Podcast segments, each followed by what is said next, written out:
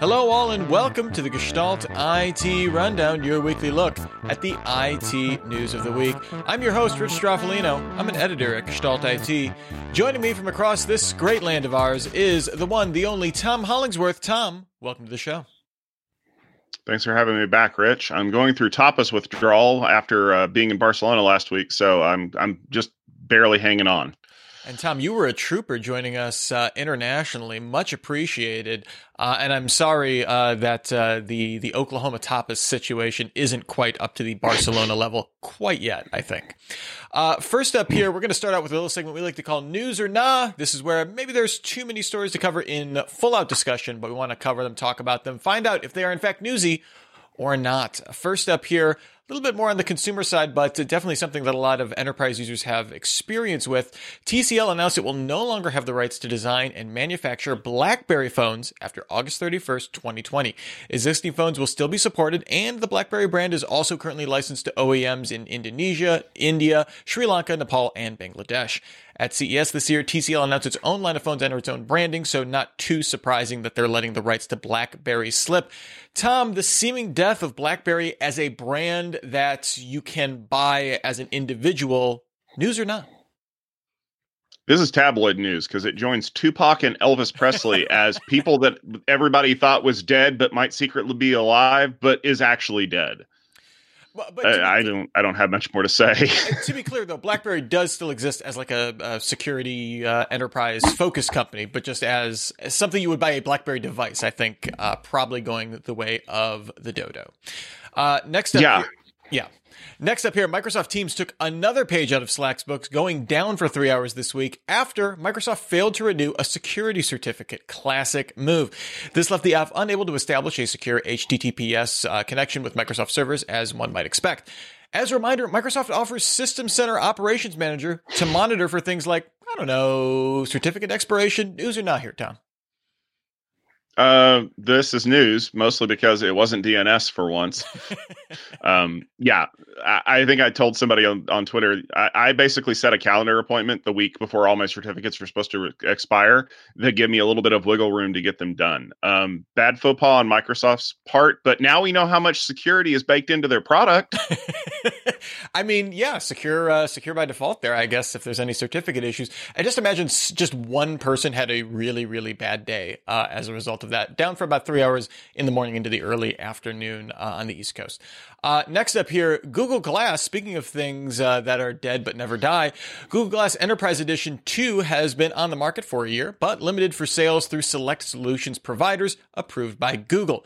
Now, Google is offering the AR headset to all customers for these price uh, being the same at $999. Broader glass availability, Tom, news or not? No, no, the five people that bought it before, including Robert Scoble, must be very happy to get the updated version of a thing they're never going to use.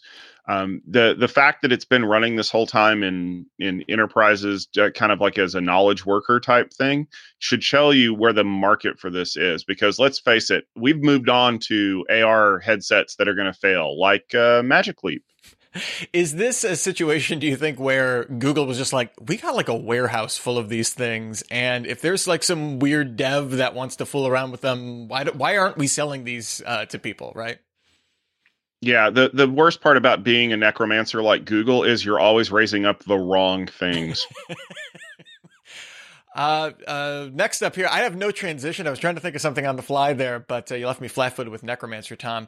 Uh, IBM, IBM announced that Arvind Krishna will take over as the company's 10th CEO, replacing Ginni Rometty.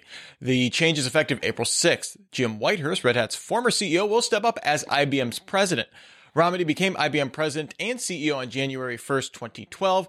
IBM replacing a IBMer that started in 1981 with an IBMer that started in 1990. News or not here, Tom? Well, this is news, and the reason why is because not because they were replacing Ginni Rometty, which, okay, I get it. Sometimes you you bet big and you lose. Arvind Krishna was the architect of the Red Hat acquisition, so this is not as much IBM are being let go as Red Hat is now stepping into the driver's seat. I mean, Whitehurst taking over as the president should basically tell you that he's going to have operational control over this. I would expect to see a lot of news coming out of um, basically a reformation of what IBM is about. Uh, Big Blue's about to go red. All right. And finally, here in News or Not, SAP announced this week that it's committing to support its ERP platform, SAP S4 HANA, through at least 2040, while also extending mainstream maintenance for its older Business Suite 7 from 2025 to 2027 to quote, ease digital transformation.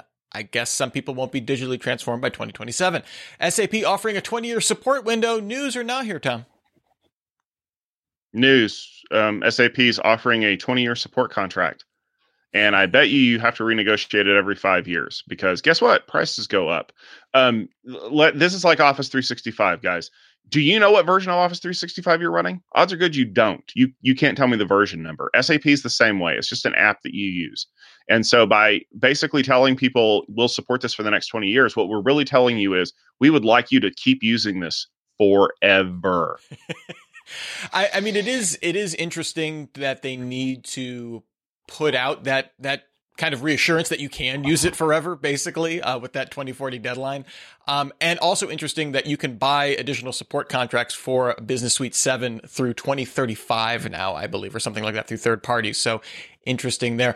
Uh, that's about it for news. Now let's get into our discussion. First up here, some minor news, like in terms of how VMware presented it, but seemingly making a lot of waves in the IT community. VMware announced changes to its per CPU pricing model. While VMware will continue to offer licenses per CPU socket, this will be limited to 32 cores. Now, five years ago, no big deal. That's a completely academic distinction. Uh, now a different story. Any CPUs with more uh, with more will be required to get a second license. I didn't see if they were for sure nailing it into every 32 cores is another license or beyond 32 cores, any number that exceeds that is two. That may become relevant down the line. According to VMware's FAQ announcing the policy, which is hilariously redundant, 32 core limit is designed to minimize customer impact given current core counts generally used in the industry and by the majority of our customers. The new pricing goes into effect in April, and VMware will offer a grace period with free licenses for customers who purchase licenses on machines with more than 32 cores already. So, I guess stock up on those high density EPYC servers while you can. Tom, how have you seen the IT community react to this pricing changes, and what are your thoughts? Mm, pitchforks and torches.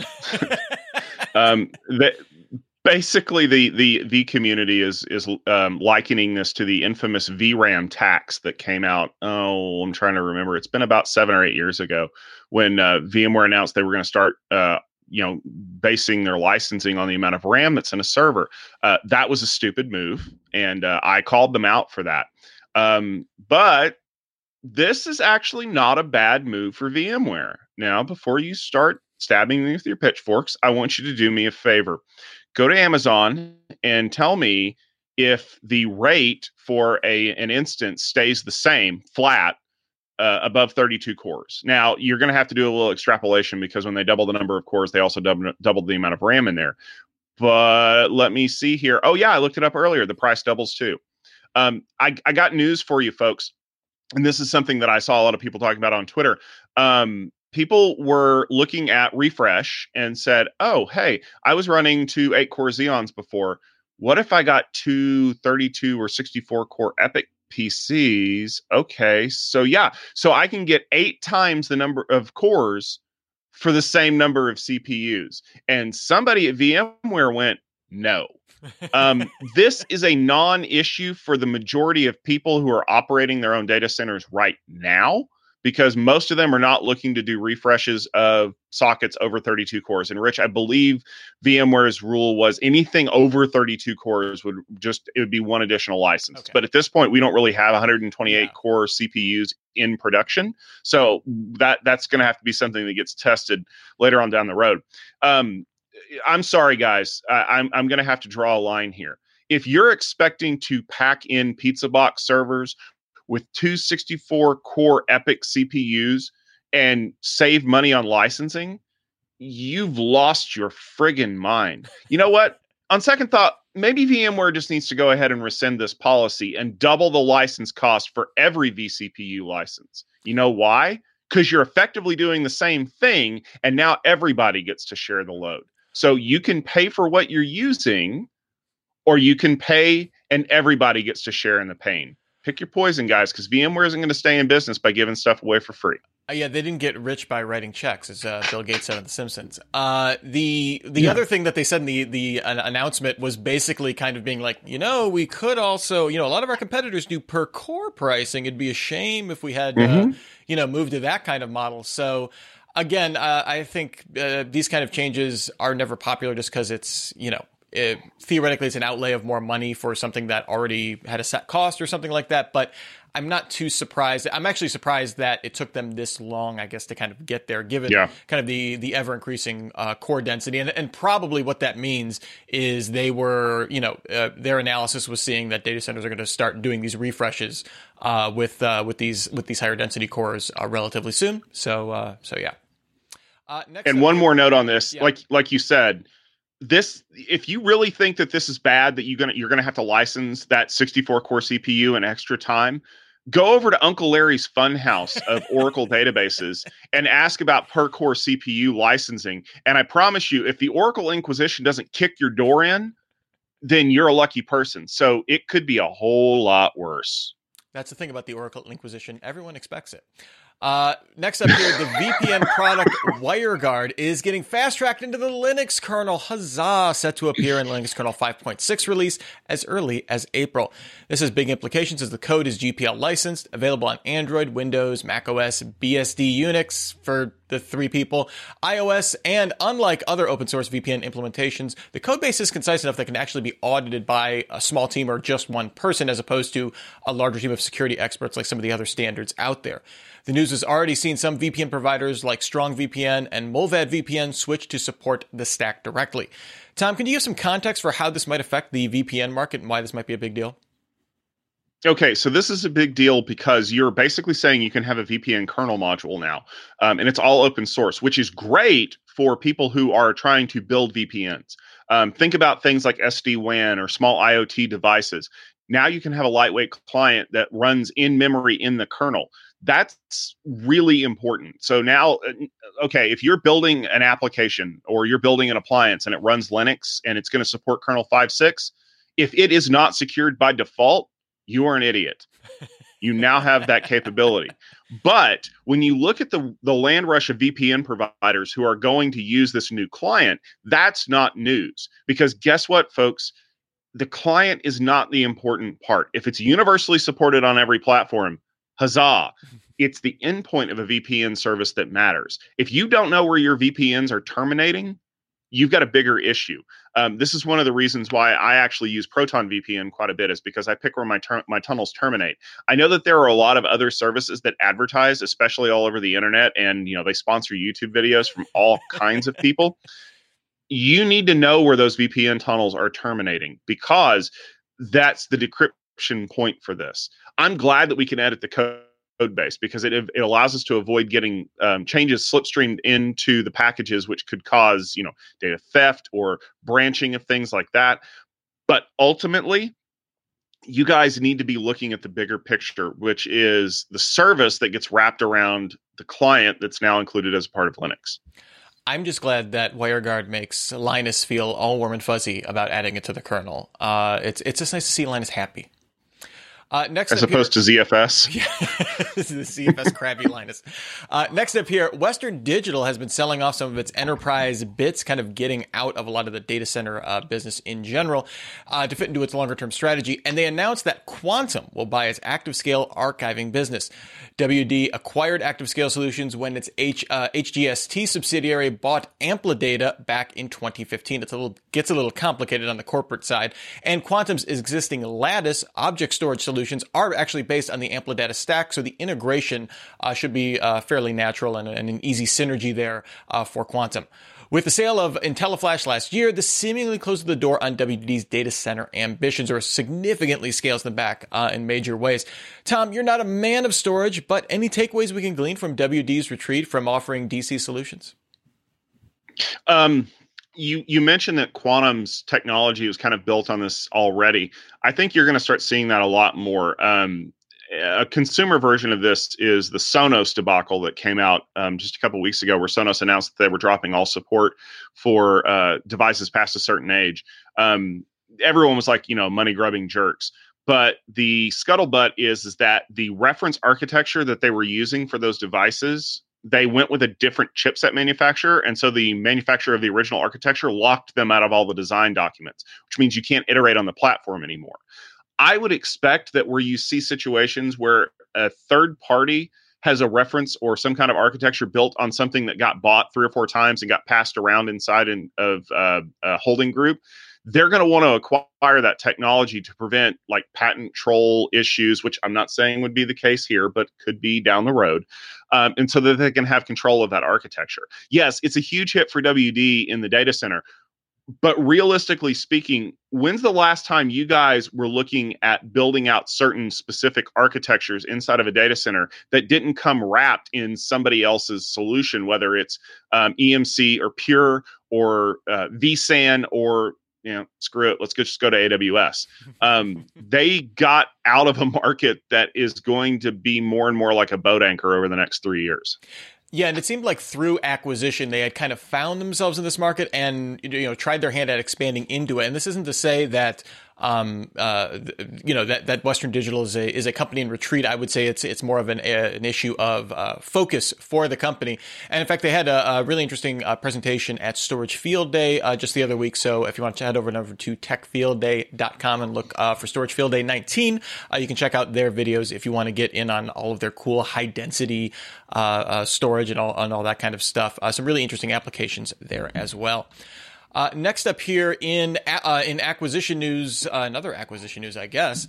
Um, HPE acquired Scytale. I'm going to go with that's how we're going to pronounce it. Uh, HPE announced uh, the acquisition of startup in the emerging zero trust security software market. The company was the creator of the SPIFFE and SPIRE open source projects, which provide a common language for service authentication. According to Scytale Chief Executive Officer Sunil James, their team will continue contributing to these projects post acquisition, so nothing really changing there, hopefully, with the, the open source side of things. We've seen a few zero tr- uh, zero trust security companies at Security Field Day uh, over the uh, last year or two. Tom, is this HPE stocking up on top security talent, or maybe a move into offering this as you know kind of a support offering on top of this open source? I would say that they're gonna they're gonna offer it, but it's gonna be baked into some of their solutions going forward. It's just gonna be a feature that gets turned on, and the best way to do that, honestly, is and and we talked about this before. The the model going forward is to continue to offer services and contribute this code because then you can insource that code back into your uh, organization and increase things. Um, this was a good pickup ultimately because it it gives HPE something to build on. It gives them a service that they can offer. When you look at a lot of the things that they bought over the last, I don't know, 18 months, you know, you kind of wonder. I mean, for every nimble storage, they wound up with Cray somehow. So what am I going to do now? Well, if you have a zero trust solution that can kind of knit these things together and provide a little bit of security for backhaul data and and really a lot of zero trust security is not as much as protecting the transmission as it is as ensuring that data is only going certain directions for governance. I mean, that's a huge deal. And quite honestly, I'm a huge fan of this because I'd never heard of the company before and it allowed me to spend the week making Dune references on Twitter and showing my nerd flag. All right, next up here. Um, speaking to Axios, Intel announced it was dropping development of its own line of neural processors, originally acquired for $400 million with the AI chip maker Nervana back in 2016, a whole four years ago now.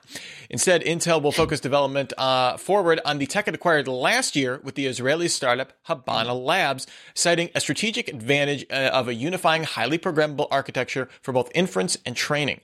Intel will continue to support existing Spring Hill Nervana chips and systems that are out there in the wild.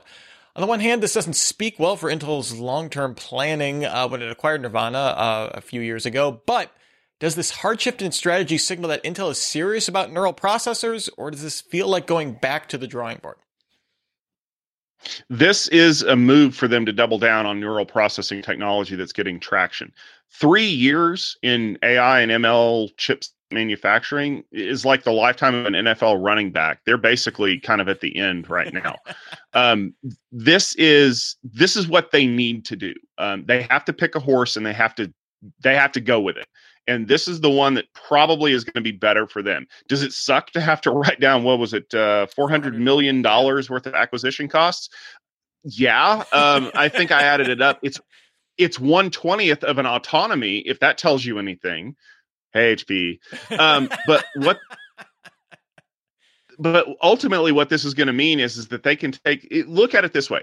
That's a four hundred million dollar investment in an idea that doesn't work, and so we now know how not to build it. So if they can roll that four hundred million dollars into Habana and make it work, and ultimately get you know I don't know four billion dollars out of that, hey, an extra 10% is a pretty good investment. Yeah, and we talked about this acquisition when it occurred and kind of speculated that this might uh, be the case. And the interesting thing is, when they acquired Habana, the plan was to shift that Nervana software stack immediately over to their hardware. So it, it isn't quite a start from scratch uh, situation. You know, building up a lot of uh, uh valuable uh, software assets is just as important uh, on, as the hardware side it does make me wonder like what kind of lull there's going to be before they can really start you know producing meaningful systems with this but the market is so is relatively nascent is the wrong word but this market has a ton of room to grow. So they it's not like if they're not here this year they're going to miss the boat. And i would argue that what you're seeing now is that transference of the software ip into habana from um, Nervana wanted to make sure i got that right um, th- what's left is the stuff that wouldn't work. Either it's duplicated effort or it just won't work at all. And so they're going to cast the husk off, and what you'll see is a more tight integration. So they've been doing this for since the acquisition, I'm sure.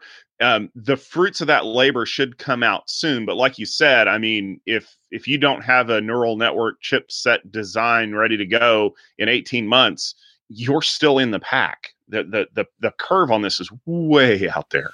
Yeah, and, and Intel is has a very unique position in that they have a lot of relationships with all of the hyperscalers, cloud providers, and that kind of stuff. So if they have a solution at some relatively recent or you know near term point, uh, they can still probably count on some uptick. Although it is interesting that you know uh, Amazon and and uh, Google is already doing their TPU stuff. Uh, Amazon is, is, kind of making hay about making their own chips, so maybe that market is also uh, th- that potential is also shrinking as well. So we will see. Uh, and finally, here, uh, surprising news. In fact, this headline, I saw this story and I didn't kind of realize the implications because it was buried under YouTube numbers. But if you've been trying to follow the public cloud horse race, the big three providers don't necessarily make it easy with their earnings. AWS does a decent job. They break out their revenue uh, uh, on every earnings report for the last, I don't know, uh, two, three years at least now. But Azure and GCP revenue has historically been his- obscured in large, larger business units.